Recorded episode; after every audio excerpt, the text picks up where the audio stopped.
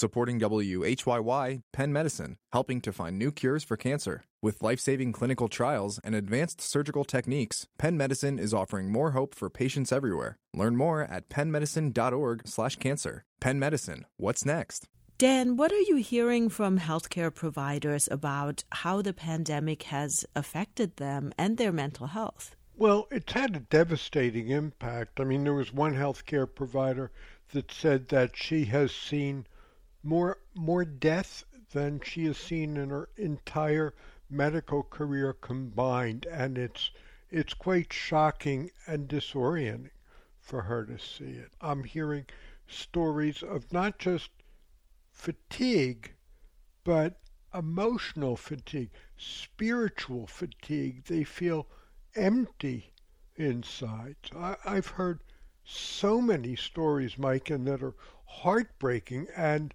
and now I'm beginning to hear stories of of fear of when it comes back again with a vengeance, like it is in uh, you know Southwest.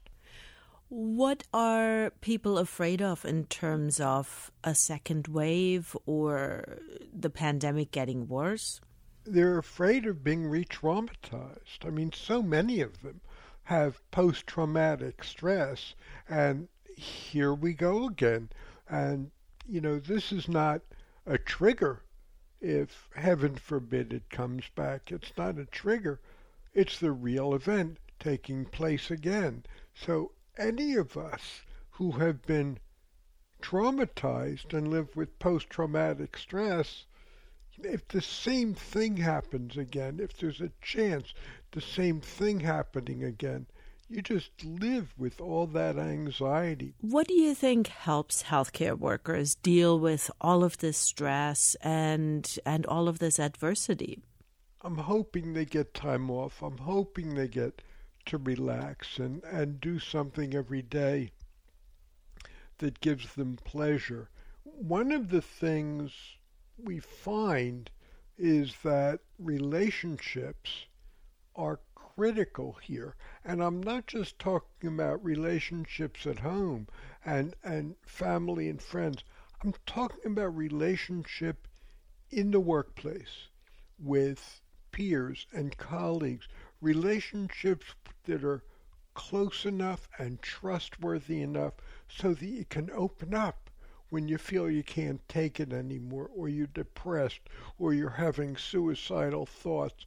If you have a relationship where you feel safe to open up at that level, you're more likely to be resilient through this whole thing. What could employers do to make sure that the people working in the hospital, working in their healthcare practice, feel safe and feel okay? First of all, they have to know that their bosses care for them, and, and they can do that with email, with Zoom. Um, they can do that with an open forum. You know, email me with ideas about what you need and what you'd like here in the workplace that would be of help for you. Things like that. You know, open, honest communication where, you know, it's it's a team here and let's do this together and take care of one another together. So, if you're working in healthcare, what's the best thing you can do for yourself as we're going through this difficult time?